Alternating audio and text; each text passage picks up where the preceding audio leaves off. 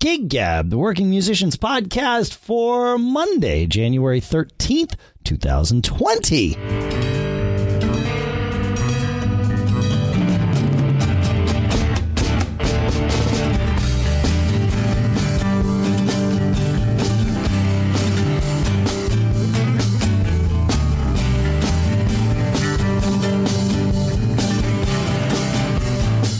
Greetings, folks, and welcome back to Gig Gab and Happy New Year to the show that is all about working musicians, because that's what we do here. And here, back in Durham, New Hampshire, I'm Dave Hamilton. Here in San Jose, California, Paul Kent. Happy New Year, Mr. Kent. Happy New Year, Mr. Hamilton. You've, you've had quite a few uh, adventures since we spoke last. I have. That's right. We, um, I guess the last time we spoke was the day before New Year's Eve. So we both had some gigs. Mm-hmm. And then uh, and then I was out at CES and I actually I, I there was some stuff at CES that that was relevant like things actually that I saw there that uh, I'm not gonna I'm I don't quite have everything together for it for this episode but we'll we'll talk about it in a future episode. And then while I was there I got to see uh, uh, two bands actually. JBL put on JBL slash Harman slash now Samsung put on uh, their big party every year or their big party this year that they put on every year. And this year, the musical guest was guests were um, Stevie Nicks played the the headliner slot with her band, and then opening for them or in the first slot was uh, Pat Benatar and Neil Neil Giraldo uh, with you know with their band uh, playing and both of both bands were fantastic. I've seen Stevie Nicks in a variety of capacities with with um, with Fleetwood Mac a couple of times, and then actually once at that Sound City tour that the that Dave Grohl put together with the Foo Fighters as the backing band. She oh, that's played, right. She played four songs with them, and that actually I liked her better there than I did. Um, than I did with uh, with Fleetwood Mac. I mean, she's good with Fleetwood Mac, but she gets to be Stevie Nicks when she gets to be Stevie Nicks. You know, does she do at least half the show of her of her Fleetwood Mac hits that she wrote? Oh, for sure. Oh yeah, yeah, yeah, yeah, yeah. You get you get like the the song catalog of Stevie Nicks, uh, you know, which which spans everything. Yeah, she doesn't. Was she doesn't. um was Waddy Wachtel her guitar player? Indeed. Yeah. Wow. Yeah, he killed it. Yeah. yeah. and it's such a pleasure to be able to see. You know, bands like this in, uh, I mean, the club, I think where they do it, it's, it's the joint at the Hard Rock Hotel, which I think at this moment in time might be no more. They're, they're tearing down the Hard Rock and building the Virgin Whoa. Hotel. Yeah, but it's it's like a. I think it would hold two thousand people if they let it. Uh, but for these parties, they limit it to a thousand so that it's you know it's full for sure, but not crowded. And you know, I mean, they how close to the stage do you go? Um, I usually don't get right up front. I have been before. You certainly could. Uh, you know, I mean, it gets it gets a little crowded, but you certainly could get uh, as close as you want. I've I've stood right on the rail before, but the because it's a JBL party, they cover up the speaker stacks or the, the line arrays that are there and they hang JBL speakers and that's what they use for the event. And because of that, the speaker stacks are actually set up wider. The, the line arrays are set up wider than they normally would be in that venue. They kind of put them outside the the uh, the normal ones that are hanging there, and that sort of sets the focal point of a good mix of sound further back uh, in the room. So I there's like it's the way this room is. It's like a floor, and then behind the floor are sort of various tiered levels of of of platforms and I I usually stand on the floor maybe halfway back. Uh, which I mean it's fine. Like I'm really close. To the soundboard.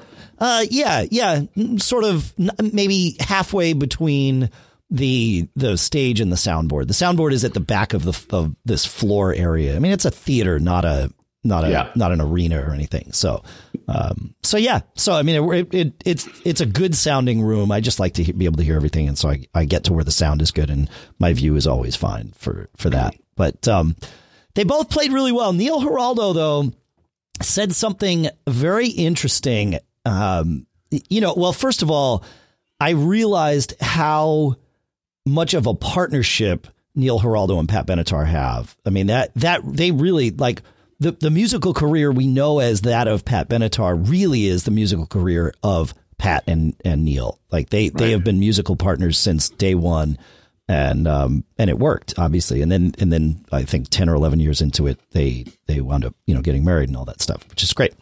Um, but they've written all the songs together, at least most of them. And Neil was going through like all the elements of a good song. And one of them really hit me. He's like, yeah, you know, we, we come up with the, the chorus, we, we, we write the, the lyrics, the melody, you know, all of those things that sort of seem obvious. And he's like, and then we think about the intro to the song because we want our songs to be memorable and recognizable within the first couple of notes. We want you to know what song it is right out of the gate. And he says, and, and if you think about it, all the songs that you know that are by us, you know them immediately. As soon as you hear the intro, it, you know what song it is and, and who it's by. And he's like, that's not an accident. That's intentional.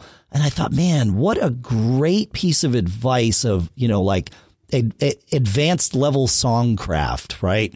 that you really want to think about the intro. And I mean, you could even apply that in your in your cover band too, like coming up with the right way to enter a song. I mean, a lot of times you, you start the song like like they would on the record, and and of course, many songs, uh, intentionally or not, start with very recognizable intros. Uh, but you know that that um, certainly from a songwriting standpoint, it was like that really hit me. And with us, you know, focusing a lot more on songwriting now and Fling, that really resonated. It was like, oh yeah, that's cool. good thinking. Yeah, I know. It was just one of those things that you know that it's interesting to hear.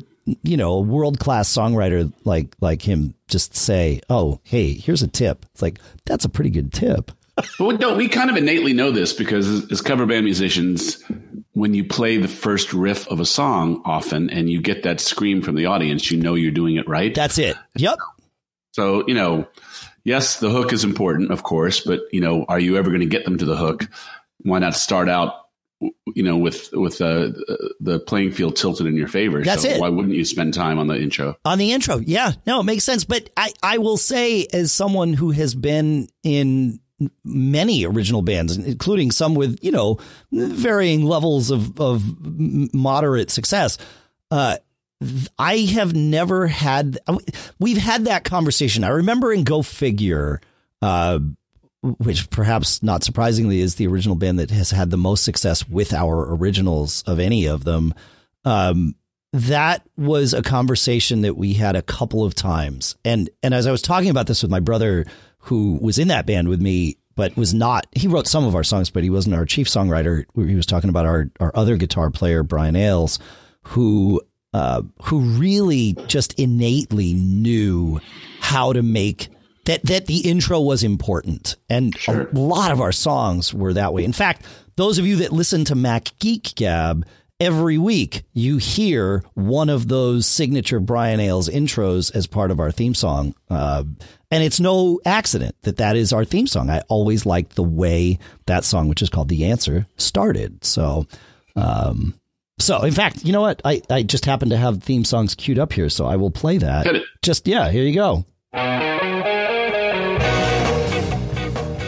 Right? Mm. I mean, that's, you know. I almost thought we were getting limelight. Oh, there you go. Well, so that's the next topic, my friend. Uh, I do. We are going to talk about democracy and song selection because uh, that's a good one. But um, but I, obviously, you know, last week came the news that uh, certainly one of the most influential people for me, uh, both in terms of, of drumming, but but also in many other ways, um, passed away. We learned that uh, what a week ago, oh, Tuesday. We learned this on Friday afternoon, but on Tuesday, Neil Peart uh, passed away after a three and a half year battle with brain cancer, glioblastoma. I, I don't know uh, a lot about what he went through because we he was he was a very private person and and didn't that the the news of this didn't even leak out until they decided uh, for it to come out. But um, as what I know about glioblastoma, most people don't survive more than you know twelve to eighteen months after diagnosis, and and he made it three and a half years. So I don't know what kind of treatment he was getting, or or you know any of the particulars other than what we know here. But um, that's a long time to go with that particular type of cancer. But um, yeah, you know that the news. It's interesting. I've I've thought a lot about this, and and I've thought a lot about this conversation. I've I've been both uh, looking forward to it, talking about him, and and also sort of dreading it, uh, not in equal quantities, which is good. But uh, I guess you'd call that anticipation. But um, he um, he was a you know we knew that Rush was done playing. Uh, we we knew that they, they were done touring. He had said as much. The band had said as much, but so so there was you know when it, when the news of his passing came, um, it wasn't so much grieving that it was there was always I always wondered why he had not done any more writing. I mean, he used to write on his blog pretty frequently. He wrote many, many travel books, which are fantastic, by the way. Even if you're not a, a Rush fan, he just he was a really good travel writer. And um, I thought it was weird that you know, it's like I figured he would take a year, maybe two, after they did their final tour, just to you know let the dust settle and make sure people knew that look the, the band is done. I'm not playing anymore. I am a retired drummer. Like he went out of his way to make sure that message got sent. Sure. And, and then that was it. You know that's the last we heard from him.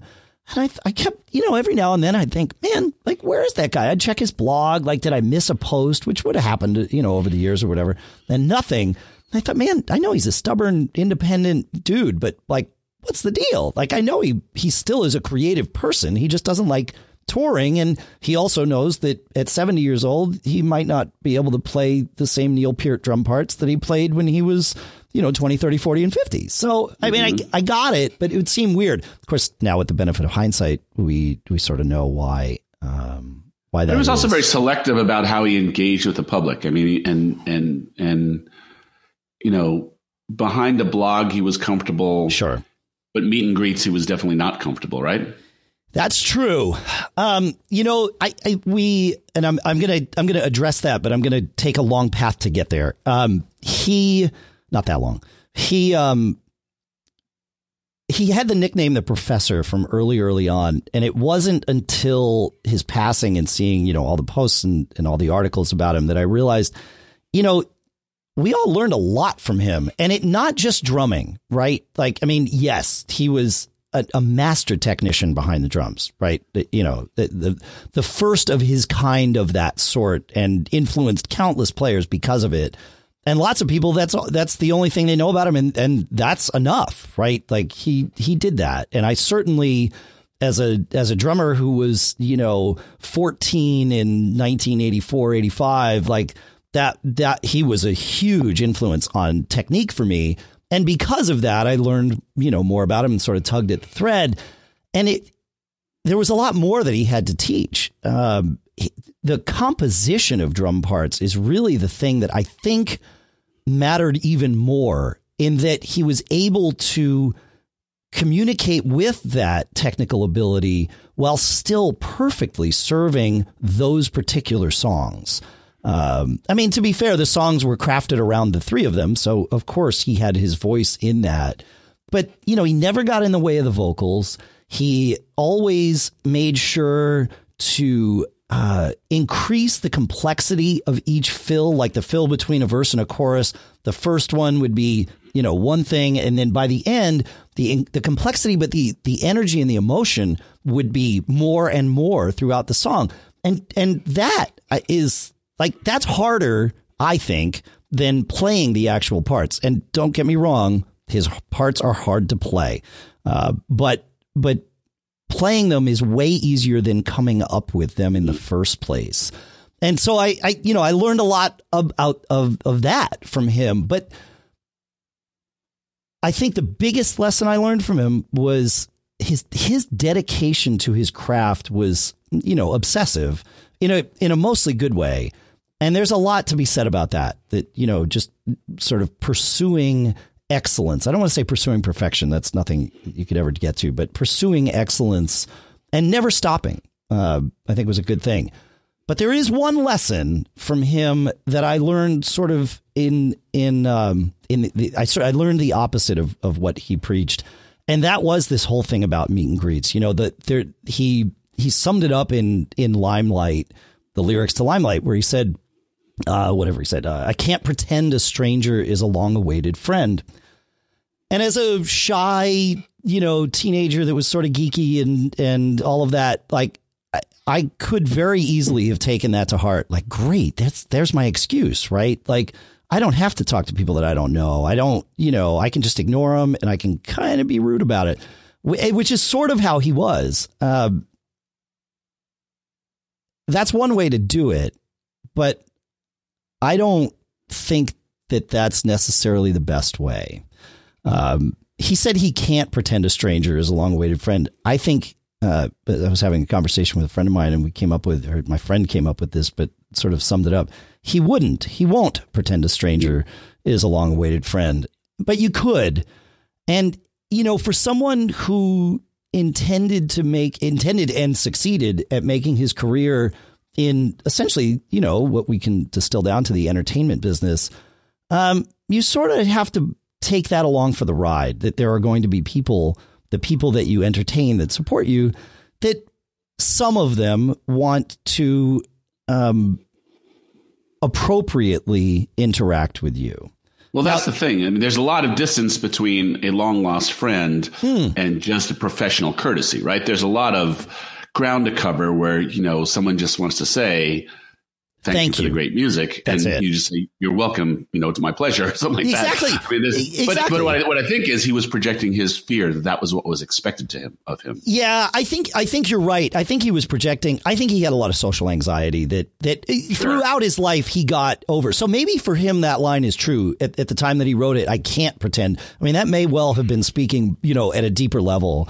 Uh, but you know, you, you can, engage politely with people. Again, there are some people that that want it to go too far, and in my very very limited you know experience with that kind of uh, fame with people that you know listen to our podcasts and stuff. I mean, I've been doing this 15 years. We've been publishing Mac Observer for over 20.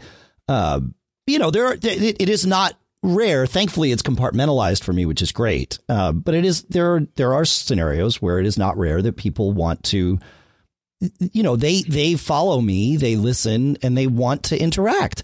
And I've learned that you know what, it's okay. Um, I, you learn some tricks about how to uh, appropriate keep keep the distance appropriate. Some people don't by you know uh, don't necessarily um, see the cues, the social cues that say, okay, we're, this is where the line is, and they step over, and it's like, okay, then you need to be a little more direct with them. But you can, like you said, politely uh, be great. You can be gracious about it. And and to be fair, as I understand him, Peart got better and better at that throughout his life, kind of as we all do. You know, wisdom sort of teaches us a lot about ourselves, if nothing else. Sure. You know, but um, but that was the one thing that that I, you know, I as I heard that as a you know impressionable youngster, it's like I don't know that that's the right answer here and and as and as I had the opportunity to to decide where on that continuum I I put myself, it was more on the side of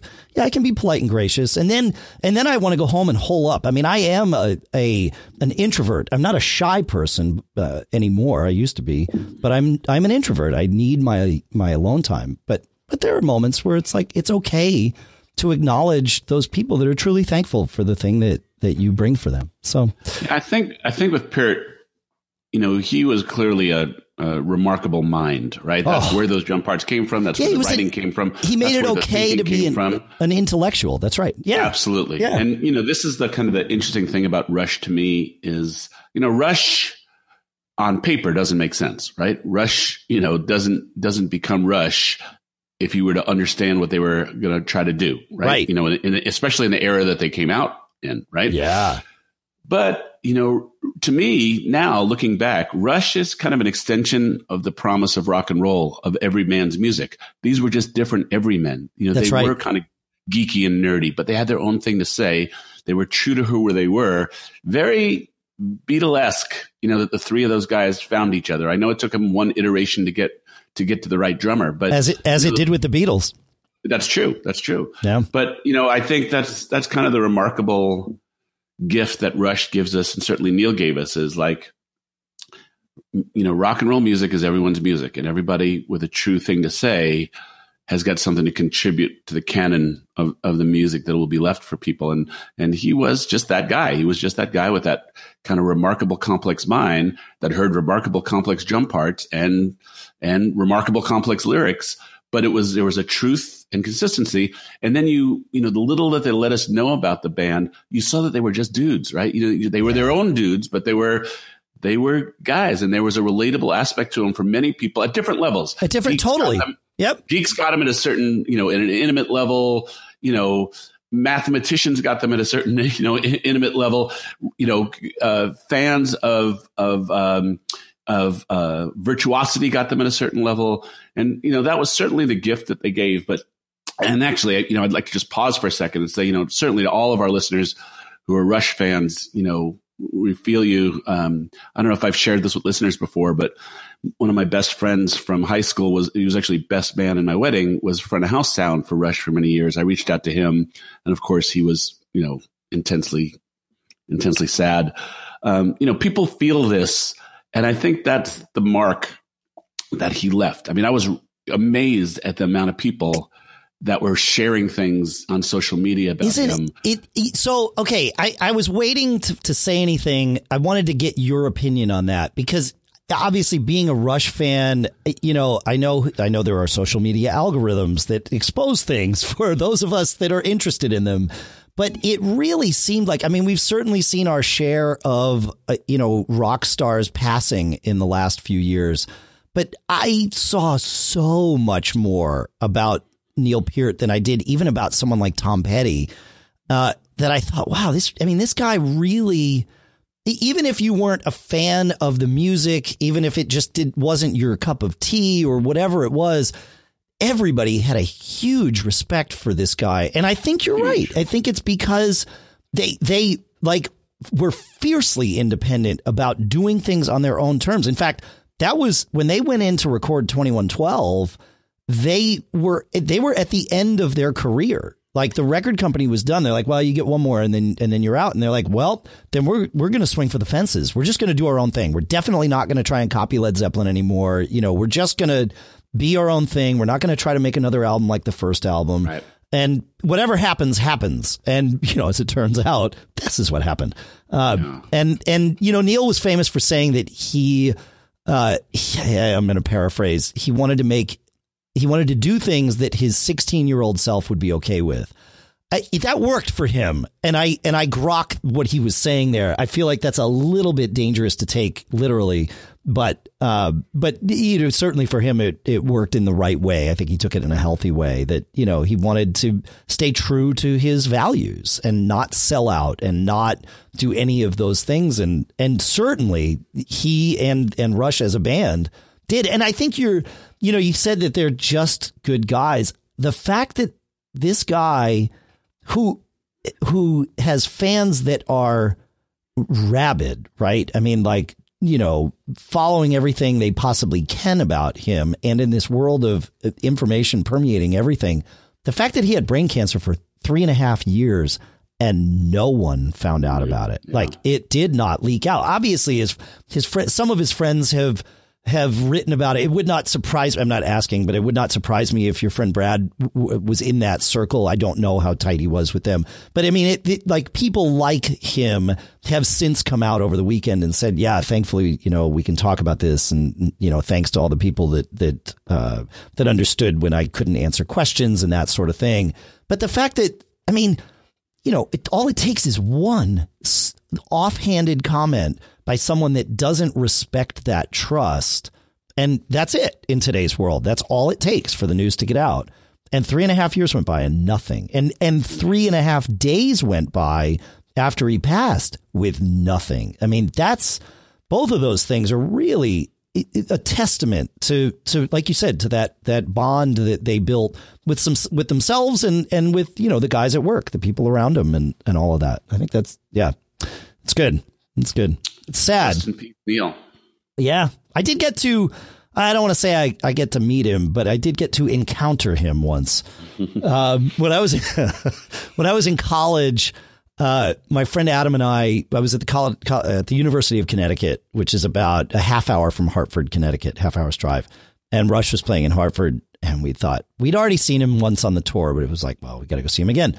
So we're like, well, you know, we're broke college students, so we should try and like get free tickets or something. And so we, uh, this was, you know, early 90s or whatever. We had access to the laser printer on the school campus. So uh, Adam and I went down and printed up these little things that we put in. We, we, we printed up paper and then went to the pharmacy and bought like little name tags. And we printed up badges that said we were from DNA, Dave and Adam Entertainment.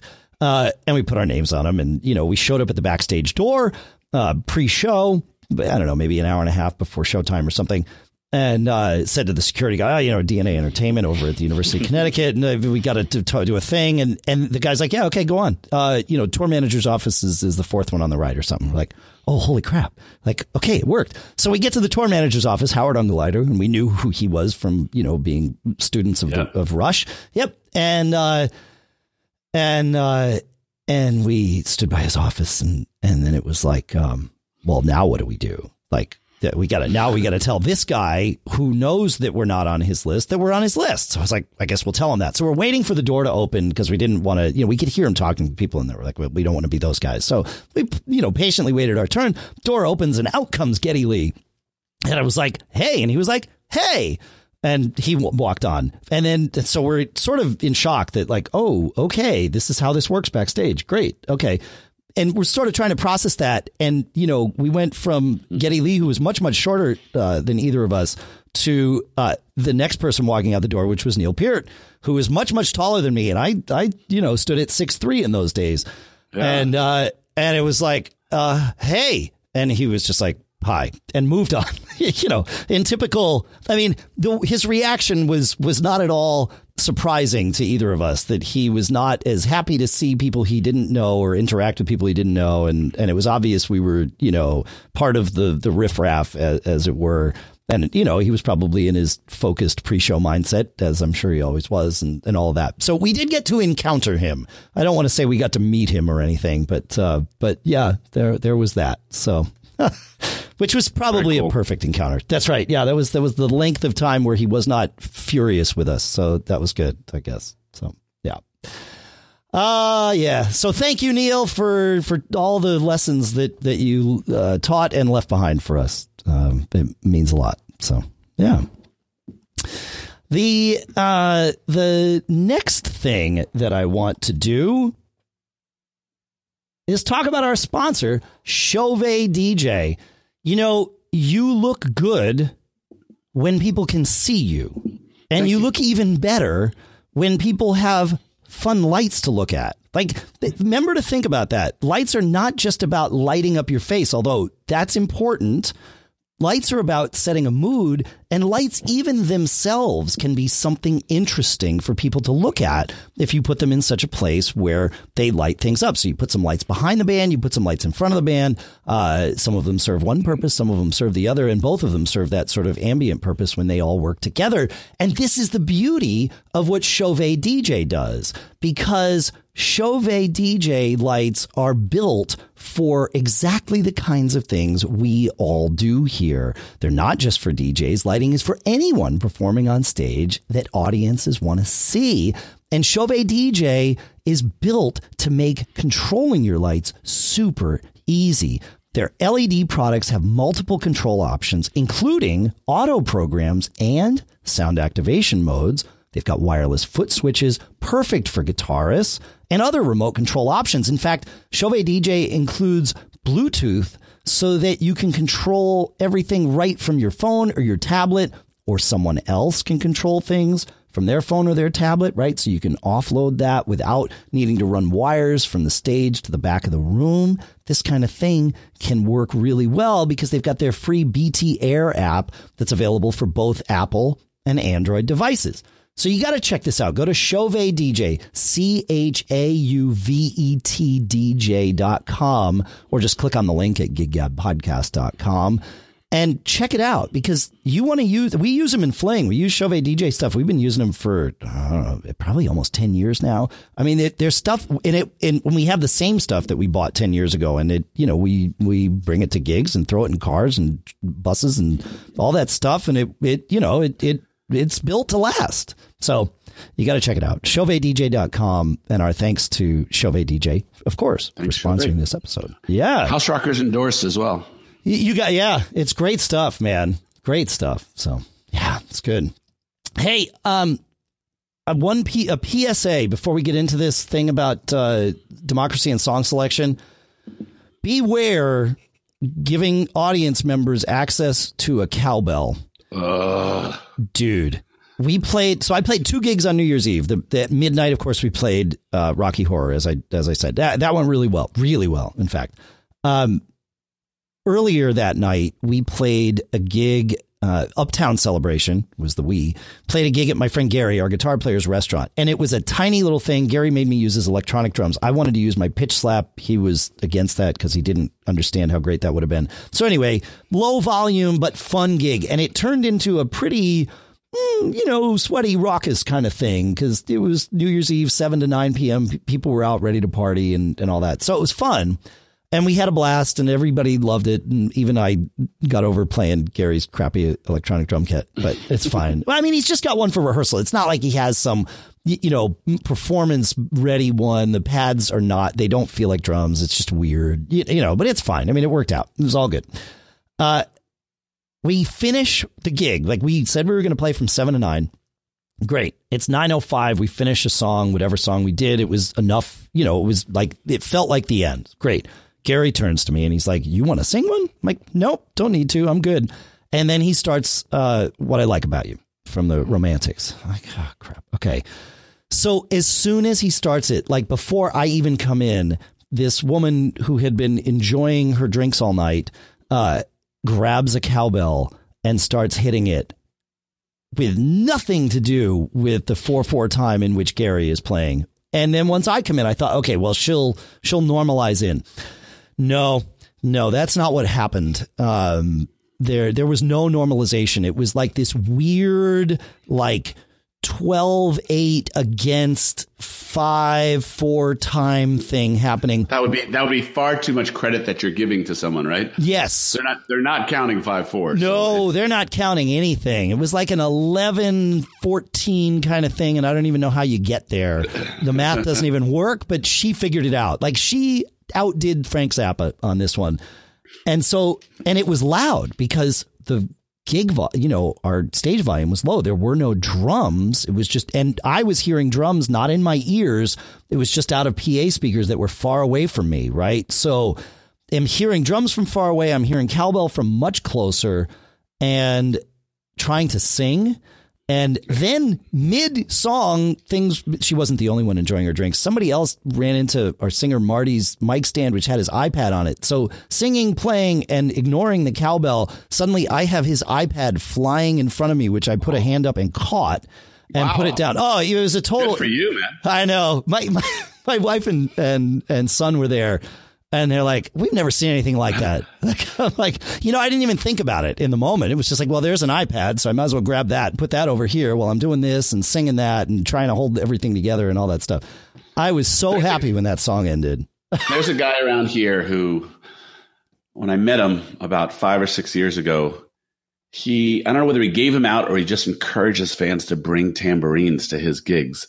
And you know, whereas whereas a cowbell is one tonality, Yeah. you know, you know, talk about something that cuts through everything acoustically. You, tambourines, it, the most cloying, annoying thing. I mean, I play at a coffee shop and the coffee grinding machines go. I mean, having uh, some kind of residual noise when you're performing is a possibility in a lot of always. places, right? Yeah. But man, tambourines all in different semblances of rhythm are just the most annoying Oh, things. yeah. I mean, literally, you'd have to avoid this guy's gigs.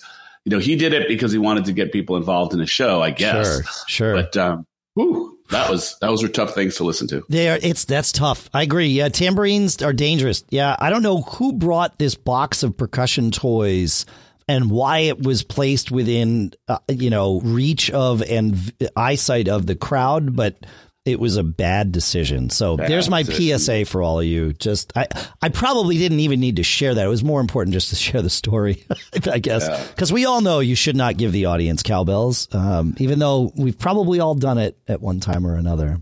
All right, uh, on to Tom. We promised this last year. We didn't get it. We couldn't fit it in last year, so here we are this year. And I will remind you all that you know, the beginning of a decade does not necessarily define a decade.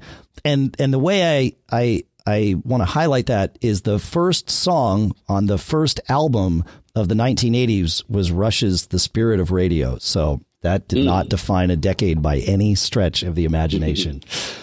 All right. Um So democracy and songwriting is the topic. yeah, Tom writes uh continuing on the song selection thread, what are your thoughts on selections made where everyone has equal input? In one of the bands I play in, everyone brings songs to the table. My thought is to play to our strengths, i.e., a strong vocalist with a range geared towards alternative and classic rock, with an eye on the popular songs in that genre. So that's Tom's band. He says uh, one of the other guys bases his decisions on y- the number of plays that a song has on YouTube. If it has a lot of plays, that therefore it is popular and would go over well regardless of our band.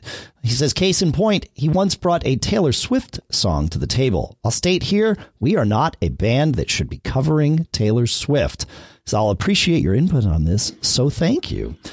So Dave, So Paul, I'm living this right now, so I have some very very salient uh, reflections on this topic, and that's why I've been chomping at the bit yeah, to get to it. So I, I would say that there, I would say that we this is no small this plays no small part in Fling's uh, decision to accelerating Fling's decision to focus on originals. because Yeah, because you couldn't get to to comprehensive uh, tacit agreement on the process of adding cover songs. it was going in the opposite direction. Got we, it. we had right. it for a long time, and and then it started to to fracture, which is a normal thing. I will say I've seen it in other bands, and there are many ways to approach it when that happens, and this is one of them. And it and it was it would have been a natural progression for us to get back to originals anyway. This just Yeah. helped accelerate it. So it's I mean it's it's great. I this is there is no bad blood here. Like I'm really excited about this, but but this definitely played a role. So yeah, there you go. All right, so I'm going to share a story, and if anybody out there in podcast land wants to follow along, the first thing I could tell you is write on your whiteboard, on your on your ideation board, in big letters, goals, G O A L S, goals. I think it really comes back to that, and so here's my story. Uh, when I started the House Rockers, I started it. I put together the band. I went and got everybody. It was my vision. I did all the work. And, um, but I told people pretty clearly, you know, I'm going to make the song decisions. And, uh, you know, I have a vision for what this band's going to be, how it fits in with the other bands, you know, yada, yada, yada. Sure. Time goes on and I add someone else who's going to be a singer. And after about a year, um, they say, well, listen, you want my emotional buy in. I should be able to pick the songs I'm going to sing. And right at that moment was one big crossroads because I was about to let go of some creative control and vision, singular vision, in the interest of keeping a band together. Right? Good, good player, you know, good guy. Yeah. And I wanted him. And so right there and then was a decision. And I, I'd been through enough players. We were starting to get some some momentum and we were starting to get some traction and you know did i want to start all, all over again with a you know and and find someone to replace that spot Sure.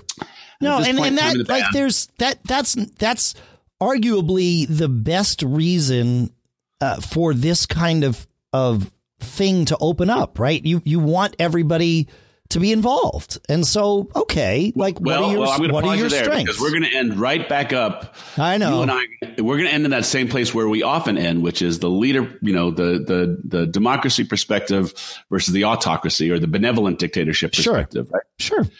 All right, so I, I made that decision, opened it up. He selected some songs that were, even though not my cup of tea, worked for him. I said I'm going to make this, you know, let the rain out, and I, I would say more than not, the selections worked for us. But definitely, I, I carry with me like, you know, there's there, there would be songs that would be like, that's not good for us. You know, that's not That's not who I want to be. Right. And so as a leader, now I'm starting to kind of collect a little bit of baggage. I'm kind of collect like, man, I'm doing all the work, but I've given up some of the creative control, but I'm still doing all the work. So th- I'm, I'm only adding that because that is, I think, a fairly common, I don't think I'm unique as a guy who had a, an idea for a band, put together a band, you know, and did the booking, does the accounting, does the marketing, does the, you know, all that stuff, right? And then, you know, has to deal with how much they're going to be okay with as they kind of give away creative control. Yeah. So time goes on, add another good player who's a good singer, and we want to include them. We want them to him to feel, you know, connected. Same type of thing. He chooses some songs for himself. It um, seemed like a good idea at the time. I get it. Yeah. Um, it seemed like a necessary idea, right? you are choosing you're choosing yeah. momentum and continuity. Yes. Over control. Right. Fair. Yeah. All right. So to this point, you know, many, many years into the band, the singers are choosing songs that they feel well. Every once in a while, in a conversation, someone will offer something else. And if the light bulb goes on for the singer, they might take that on, fully knowing that that's, you know, a good thing. You want to make your bandmates happy if you can, if you can. Right. So now we progress. And now I have another band member who, who's in the band who says, you know, I would like some creative input. I want to feel like I'm, um, I'm contributing creatively. Sure. And I'm like, well, you don't sing. He goes, I know, but you know, listen to my ideas, and I think I should be able to to offer some input. And I'm again, I'm at the same point where I'm like, should I, you know, let this out, or you know, should I clamp it down? Yeah. And uh, the ideas were, oh, we actually got two good songs out of the ideas. So again, I am aware enough that I'm battling my own inertia, right? I'm right. my own my own biases but I also need to be aware, you know, if we get some wins at it. We got one song out of the ideas that we play every night and goes over, you know, fairly well. Uh, we got one song that was was pretty good, and we played most of last year, but you know, I haven't really brought it back. Sure. Anyway, then now we come to this year, and the response is, well, I think everybody should be able to submit ideas. Um, and you know, I'm at the place where, hmm, yeah. Well, the horse is out of the barn, right? Right. And the way it's kind of pitched to me is like, well, you don't have to take the ideas, but let everybody in the band, 10 piece band, submit three songs and who of the three singers we have would sing them. And then it's up to the singers if they want to take those songs on. But you've given everybody a voice, a democratic chance, a voice, and you know, an opportunity to contribute. Yep. And then we actually took it a little further that one of the singers said, well, let's have some fun with it this year. And let's let the singers suggest three songs each for the other two singers. So you don't choose anything for yourself this year. Oh, that's interesting. Sure. Interesting enough, right? Yeah. So well, we again, go through this process with the, with the right thing. Like it, we wound up at that point, sort of. We evolved to that point gradually with the Macworld All Star Band, where where we would start. Like I remember Chris Breen suggested uh, that I sing U2's Desire, I would never have chosen that song for myself. It's like, mm. well, that's a big thing to chew, but but he was right. Like we we he had he had learned what worked for my voice. We all sort of, you know, in a band you learn each other and you can have some fun with that. And the nice part about that is if you if it if the singer does buy into it, then immediately you've got two band members with buy-in, right? And two people to drive that bus through, which which is helpful potentially. So you know, you yeah, yeah. All right, all right. So I have various feelings about all this. Like I have entirely let the control go. Sure. And I'm dealing with how I feel about that. Yep. Um, I'm I'm anticipating, you know, that the songs will be hard. And but and actually the biggest thing that that resonates in my mind is once you go down the path of offering someone input and they don't take their input, is that actually more of a negative than never taking it in the first place? yes. It is? no, no, I no. I, it is. No, I'm saying yes to your question. That's a very valid question. Yeah. All right. So what I did was I told the band that we are going to go through this process. We use Slack, so this is all taking place on Slack. Oh, yep. And I write a little paragraph. I said, guys, you know, think about a few things. Think about songs that we can knock out, you know, fairly directly in practice. They, you know, not overly complex. Sure songs that work for us are generally songs that people know. They're kind of that more upbeat, happy songs, you know, the, and, and I would like to suggest that what's good for our band business wise is keep an eye towards newer material we have plenty of classic rock and classic soul funk stuff. Sure. Keep an eye on new material. So I, I try to steer the usefulness of this exercise into a certain direction. Yeah. So song selections come in, and um, I am extremely keenly aware that a lot of what I'm fighting here is, ugh, I wouldn't have chosen that. And I'm going to set that aside. But I'm, it is, it is forefront in my mind that I shouldn't be too critical or, you know, about this. Like I'm committed to go down this path. I'm committed to see this all through. I'm committed to, without drama, which is key. Yeah. Um, you know, you know, take this process. But I do got these little voices in the back of my head saying, uh, you know, like, you know, I got like a not very well known Tower of Power song, you know, from one of the horns. I got, you know, a Hendrix song, which is a great song. And, and actually none, none of the songs submitted were great, were, excuse me, were, were bad songs. I mean, many great songs. Yeah, it's got to be the right um, song for that band. And that, that's the deal is like you open up the opportunity for a democratic song selection process and you get, you get people's tastes, you get people's, you know, creative opinion, which is by definition a, a flammable point to start. You know, So that, you know you're you're saying yes or no to someone's creative idea, even though they were forewarned that this is the process we're going through. Yeah. I don't know. so here's the thing. Here, here's here's my thoughts on on uh, at this point in in our our dissection of the process. It's great to acknowledge, and I mean, like I'm going to say something that sounds stupid. To acknowledge that we all like different things, right? And it's totally fine that there's some Bruce Springsteen song that means the world to you, and some Rush song that means the world to me. That doesn't necessarily resonate with the other guy. Like there's that's that's just a, a fact of being human. We can and have played in the same band together. Like all of those things reconcile totally fine. Uh, Great, in fact. Like it's it's it's awesome.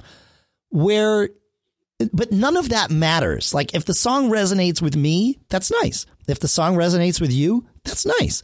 But we're talking about a practical thing. We're not if you're you have to look at what your band's mission is. And for Oh, you example, mean goals that I told everybody to write on their ideation board? yeah, th- those things. That's right. But you have to make sure that you're all in sync on those. And and that's the thing that I think before any and here's the problem. Once I recommend the song that means a lot to me, or you recommend the song that means a lot to you, potentially, and I, I'm taking our analytical minds out of this, potentially we're now emotionally committed to that song being on every set list that we ever do in the prime slot, right?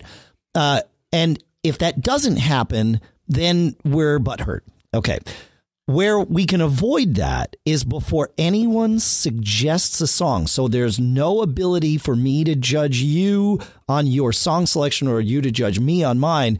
We come up with the ground rules. Like anybody can suggest anything, but here's what's what our goal as a band is. Are we a working band? Yes. Okay. What does working mean? Playing for appreciative crowds. Okay, what what can what do we do? Not what does every band do? What do we do to make our crowds appreciative? For your band, I know that means playing songs that people come in the room likely knowing and killing them.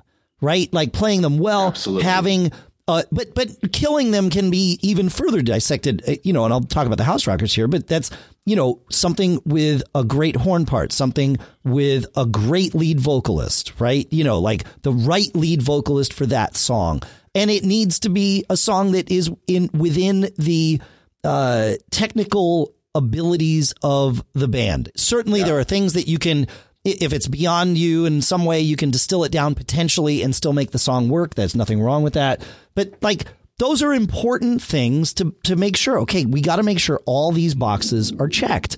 And you can, in terms of like one of those boxes, which is songs that people recognize, you can further narrow that down and really come up with a list so that when I bring in my, you know, uh, favorite Rush song that I'm like, ah, we would kill at this. And can you imagine if we did, uh, you know, this great horn part for Closer to the Heart? People would go nuts for that. We replaced the temple blocks or the, sorry, the, the chimes with horns. This is going to be freaking amazing. You know, you, you put it through the, the previously agreed upon wringer, so to speak. And okay, where do we? Ch- what boxes does it check? Well, that song's not really danceable. Okay, well that that was definitely one of our criteria. Okay, well you know, how many people, what percentage of our crowd is going to recognize it and is it going to resonate with? Well, it's a, a more popular Rush song. Great. But mm, I don't know. Uh, do we have somebody that can sing it? Oh, well, you know, uh, that's interesting, Dave. You know, what were your thoughts on that? You know, and, and that way, potentially you avoid the butt hurt of you innately. I mean, we, to be, to be fair, we both innately know, I think, that Closer to the Heart would be a bad song for the House Rockers to play for a variety of reasons. In fact, there are more against than for. Uh, but the problem is, not everybody in the band is able to put things through that objective judgment tree quickly enough. So when when I come in and I suggest Closer to the Heart, then you say, dude, there's no way. Like you're not saying that because you like the song or hate the song. You're saying that because objectively you know that that's a bad idea for that. I'll band. put it this way: I yeah. have I have in our band three plus four hours of A list stuff. That's that it. I can put anytime and it kills all the time. If you're going to suggest something. Does it does it meet that standard? Not it would be cool or wouldn't it be cool? Yeah. But we basically have, you know, a starting lineup that is, you know, pretty tested, battle tested, works, gets us work. And, you know, I'm going to go back to what you said, which is what is your goals and what is your band's mission? I have a band that wants to work and wants to get paid. Yep. It's not a just a for fun thing. For some of the guys, those things are less, but they like those two things a lot. They like to keep working.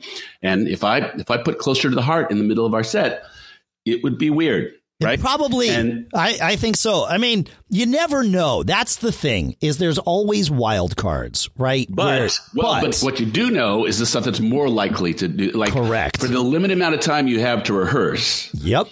Right. What are the best decisions you're going to make? And so, well, and at your standpoint, and and I I began asking this question with Fling too, and you just sort of alluded to it now. Is it, but you can be very direct about it. Okay, here is the set list that we played last gig. Which song would you take out to put in closer to the heart? Which one is worse for us than that one?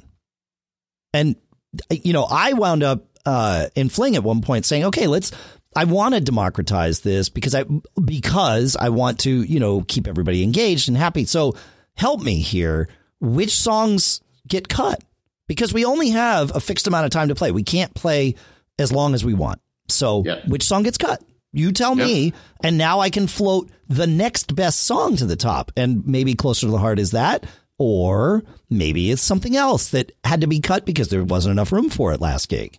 So, but my point to all this is that I think many bands get to this point where this discussion goes to incredible shades of gray. Where mm-hmm. yes, I want I, and I've heard all sorts of crazy rationales, and I and I do consider them kind of self-serving rationales. And again, I'm going to say right here and right now, I'm challenged by this whole process. It's making me crazy, sure, but I'm committed to doing it because I promised I would do it. Okay? Right, of course, yeah. So, and there's things to learn, right? There's things we can all learn. So there's some things to learn, and there were and there were some good suggestions that we'll get out of it. Are they, you know, the best suggestions? It's kind of a moot point at this at this sure. at this point, but I would say this. I it's interesting to me when dealing with creative people who have made it clear that they want they want to work and they want to get paid well for their work until it comes into play that their creative input, their you know creative vision, their creativity, um, you know,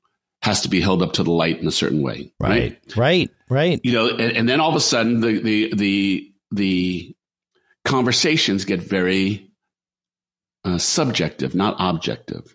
They're right. like, and and I will tell you, from me, here's what I feel like as a leader. This is going to sound pretty harsh, but this is what I feel like a leader. I want what I want. Paul, go out and book it.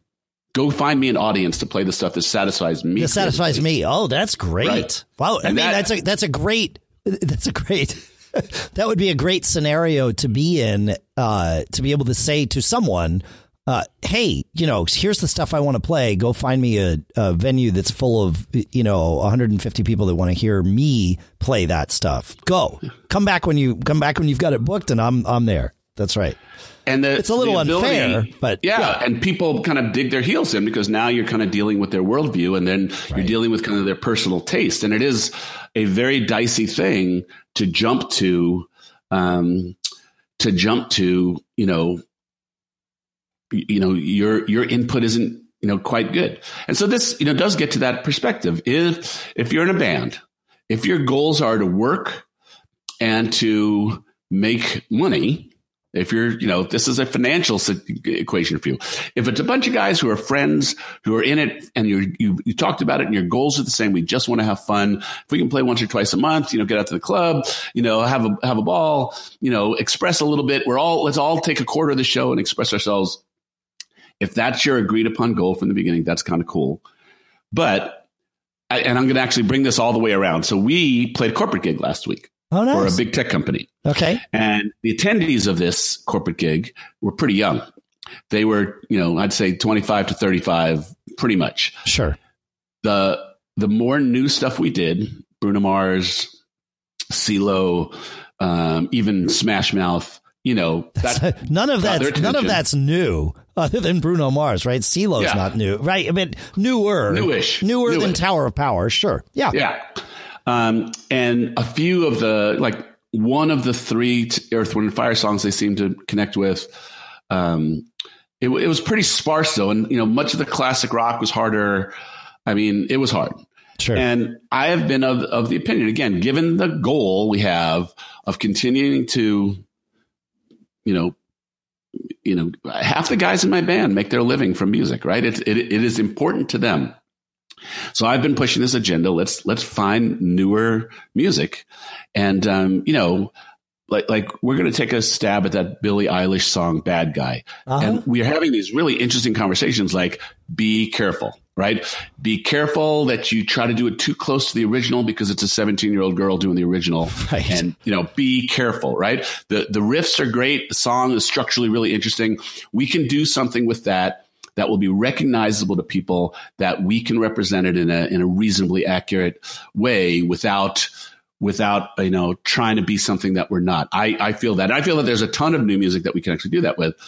But my point to all this is if we want more corporate work and wedding work, where did all this, you know, remember once upon a time cover bands were called top 40 bands, right? Yeah, right. Yeah. So I mean, I think you you have to really look at that really hard. And I put it out to the band and said, "Are you guys sure we want to go through this?" Again, I'm committed to.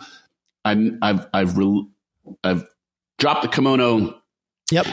You know, I'm, I'm I'm simply pointing out. I believe the best business decision for the band is this. I have guys in the band who are not full time musicians who are like who I'm sure are like, nope, I, am I'm, I'm good, you know, doing the stuff that I that I love listening to and I want to play with.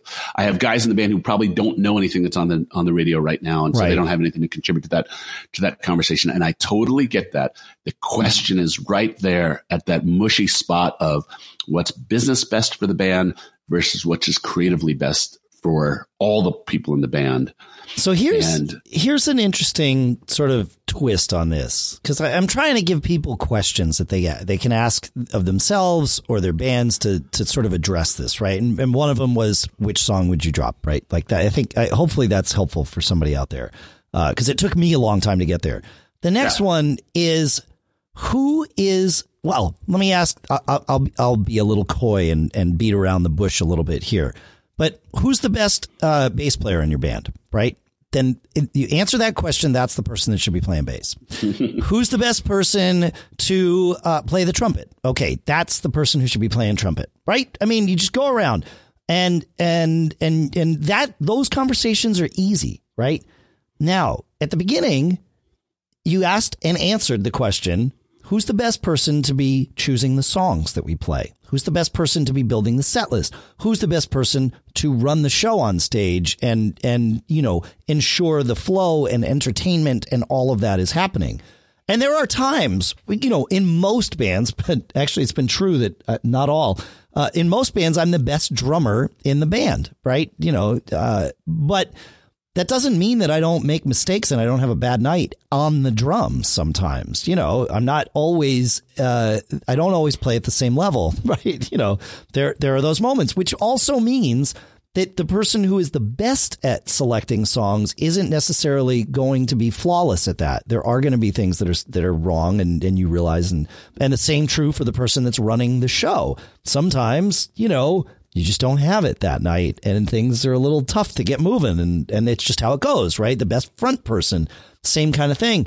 But you you don't replace them after one gig where it went bad and uh, not that things went bad with you know you being the only one selecting songs. In fact, it sounds like they went fairly well. Uh, but you you it's worth sitting the band down and just being functional about this. Like where do we want to put all our time and energy? Who's the best person to book the band? Then that's the person booking the band. Who's the best person to run the band's finances? That's the person that runs the right? Like there's a division of labor here and selecting songs is but one piece in a very big uh machine that happens. And maybe it's okay that not every, if everybody's goals about the band are the same, and, and you sort of addressed that maybe that's not the case. But if everybody's goals for the band are the same, then it should be easier to, uh, to relinquish song selection, uh, to one person. And maybe that person is, you know, just like the person who books the gigs, you, you can provide feedback to that person like, Hey, you know, that one club, the load in there sucks. I mean, you got to be careful about all of, you know, how upset you get about those sorts of things. But there are some legitimate things where it's like, I don't think that was worth it. Okay, have that discussion, but defer the ultimate decision to the person that you've sort of assigned to be that, right? Like that's the person that, that books our gigs and, you know, we've ex- expressed our concerns and, and there you go. Same with song selection. Hey, I think it'd be cool to do this song. And I think it'd be cool to do that song. And, and then that's, and then just let them do it if your goal is to be a working functional band. You kind of have to think about it like a business. Uh, not always easy. It's not always easy when it's a business that's not a band. I will tell you that from experience. In fact, sometimes it's much worse. Uh, sometimes bands are the easiest business I work in. Mm. But, um, but that's one way to look at it, right? Is who's the best person to select songs? And sometimes that means acknowledging that that you are the worst person or the not best person to select songs. And, you know, there you go. I kind of look at it through the lens of like my fear. Like I've done many, many, many decisions in the interest, like I shared in the beginning, of keeping the band moving forward, letting go of some of my own creative control in the interest of keeping a cohesive unit. Sure. And by and large, that has worked, right? I have right. mostly the same guys I played with for years. Right. Yeah. Case I would point. say that, yeah. you know, here's the interesting reflection. If I took all these selections, made everybody happy. Yep. Just, you know, the, the go out to the edge of, of this reasoning. I don't think we would be that bookable a band. And then some of those guys would leave and right. then be back to the right? right. So, you know, you're kind of like, who's left holding the bag as a result of someone else's creative you know uh, yeah. desire for creative input. Yeah. and that's kind of you know the thing. And then you know everybody has everybody has some leverage in these things. If if a musician doesn't like what's going on they're going to leave right? right so i try to make it as good a place as possible where people want to stay. But you know this this one this one hits pretty close to home right? This one just feels like again i have the fear that i've opened the door and ask for input, but I'm not taking 90% of the input that was offered, are yeah. people going to be like, well, that was a stupid exercise. Why, don't, why did I waste my time? Well, that can be right? a bad thing, right? If you, if, if it, if it seems insincere, even though in your case, it, it, I, I know that it wasn't, you've explained that here too, but it, it was sincere, but, but also, you know, you do have, you have a lot of experience selecting songs and people don't know all the songs that you have decided not to like you you consider lots of different songs for the band and you don't tell everybody everything you consider. You tell people the ones that you're going to do right? The ones that made it through all those filters. People don't necessarily see it that way. People see oh yeah. paul's just picking his favorite songs. He gets everything he wants. Right. He gets everything he wants and that's not true. Um, it's just not transparent uh, and and there's a difference there you know but perception is reality so we kind of have to address that yeah. I will leave this conversation in this one place. That some of the people that are the most fervent about wanting to get booked more and make more have the strongest opinions about doing kind of what I would call vanity outlier yeah. songs because it satisfies their creative. It is a very, very, very, very difficult conversation. Yep. Because, you know, obviously you want to, you know, if music is your living, but as soon as, as soon as the implication that someone's creativity is going to be stifled gets very emotional. Yeah. Yeah. No, that's the thing is is is there's an emotional attachment here. And and it's tough. Yeah. Yeah. Yeah. I know. I know. It's not fun, but it's part of it, and and you've got to deal with it. So I I think it, certainly it can be a democratic process as long as everyone a is on the same page with what the end result needs to be, and B is is um, willing to admit and be aware of their strengths and weaknesses in in the realm of selecting songs. But see, Dave, that's that's what I'm thinking is almost impossible, right? I, and this is why I don't. I can be a good soldier. If someone hires me to be a sideman for a gig, I say nothing. I show up. I play my parts. I sure. get it because yep. I'm a leader on the other side. Yep. And I don't, you know, as a leader, I struggle a lot with, you know, the areas of gray because to me it's pretty black and white. I'm yeah. doing all the work, you know, and and that's kind of how I feel, and I'm responsible for it. Right? Yeah. Right. But you know that whole like no, this song is really good. It really means a lot to me. Go out and sell us a gig that I can play this, you know, uh, on. Just feels challenging to me on a constant basis. Well, it's so tough. I, I would it's say, tough. yeah, it is tough. And I and I would say again, this is this is, um, you know, even in those situations where you talk, you know, you describe these democratic situations, but we've all talked about the reality that even in democratic situations, they're not democratic situations because no. you always have the guy who doesn't speak up. You always have the guy who domi- you know, dominates the room. Yeah. And, you know, they're not democratic situations. And, you know, there's the guy who just wants to be in a band and you know tell me where to be and I'll plug in. And then there's the guy who no but my creative vision is so brilliant. You know everybody follow me but someone else do the work. And you know so I, I and it's I not binary. Still, it's not binary either because I'll I I've certainly you know I mean I'm I am easily able to be one of those people that dominates the conversation. I mean I literally just interrupted you right? So uh completely comfortable no problem. Uh but uh and and you're the same way, right? Like we we both are easily able to be that person. But when I'm a sideman, I get it. I show up and I do my thing. But it doesn't always stay that way. If I'm playing in the same band over and over again and the, the idea of sideman sort of gets blurred or like in Uptown, I am most definitely not the leader Who chooses the band. songs for Uptown? Gary does. Um, That's it leader does it. You know, you he show does, up, but, play them, but, and you get paid. Well, yes, yes, for sure. But there's a conversation that happens. Gary is the ultimate. You know, he's the one that decides whether we're going to try to learn a song or not. That's it. And then once we've learned it, whether or not it makes it to the set list is 100% up to him. Um, mm. But it's not quite that black and white, right? Like, you know, if there's a song we don't like, we'll tell him, like, eh, I don't know, man, you know, this isn't working. Or if there's songs that somebody feels really, you know, passionate about, they'll suggest them. But the the, the filter is Gary. If he doesn't, so I'll, I'll, tell you what I think that it's going to work. It doesn't. It doesn't even happen. Right. I get it. So I'll, I'll tell you what I, will take from this. And this is a this is again a, a lessons for leaders thing. Yeah. One, be very clear because this is a, a potentially inflammable thing. Yep. Number two, develop the skill to take input with a smile and if you know if you're not sincere even if you're not sincere get really good at appearing sincere of you know you know considering you know eh, hopefully you know you're empathetic and you know you can take it and say let me let me think about it but be but you know, make people feel heard. That would sure. be number two. People want to be heard. It people and that's the, that's the difference. Like with Gary, I know he hears me when I tell him we should be doing X. Uh, I also understand there are a lot of reasons why any given person might choose not to approach a song. And one of those might be that he might look at the guitar part for that particular song and say, "Oh, dude, there's I can't I can't deliver that. I don't care yeah. if these other guys can. I can't. So yeah. it's off the list. And and that has nothing to do with me or my you know my, my emotions or anything like that. It's just a practical decision. And uh and and there it is. You know, it's and, yep. and I could choose to say, hey, you know, I don't like this. I'm going to go move on. And he'd be like, all right, sounds good. Thanks, man. You know, I mean, we'd still be, we, we could be friendly unless we made the departure not friendly. But, you know, it's just like, it's business. In that band, it's 100% business. We had fun together. It, we, you know, certainly can hang out and talk and, and, you know, be friendly and f- even friends.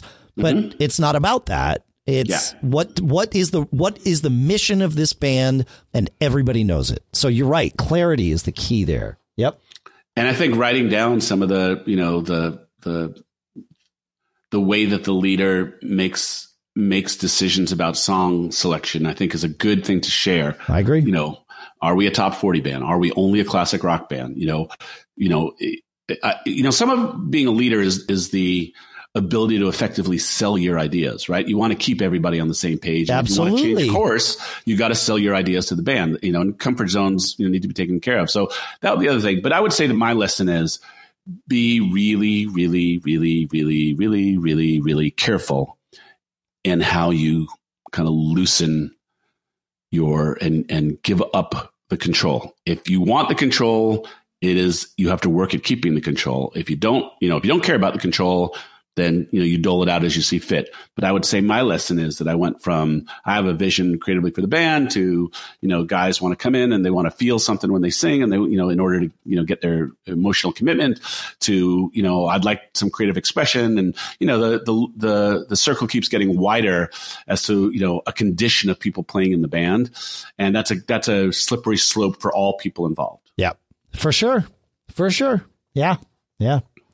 All right. Well, there you go. Let us know what you think. Feedback at giggabpodcast.com. Tom, thank you for the question. You drove us into a 30 plus minute conversation here, which I think is great.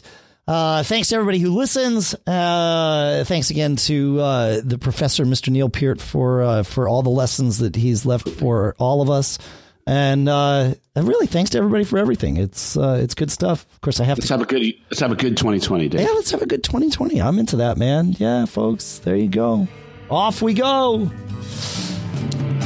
Hey, uh, all 2020. Is there one thing that, that that you could like one piece of advice you could give to all of us, Paul? I would say always be performing. Oh, I love it.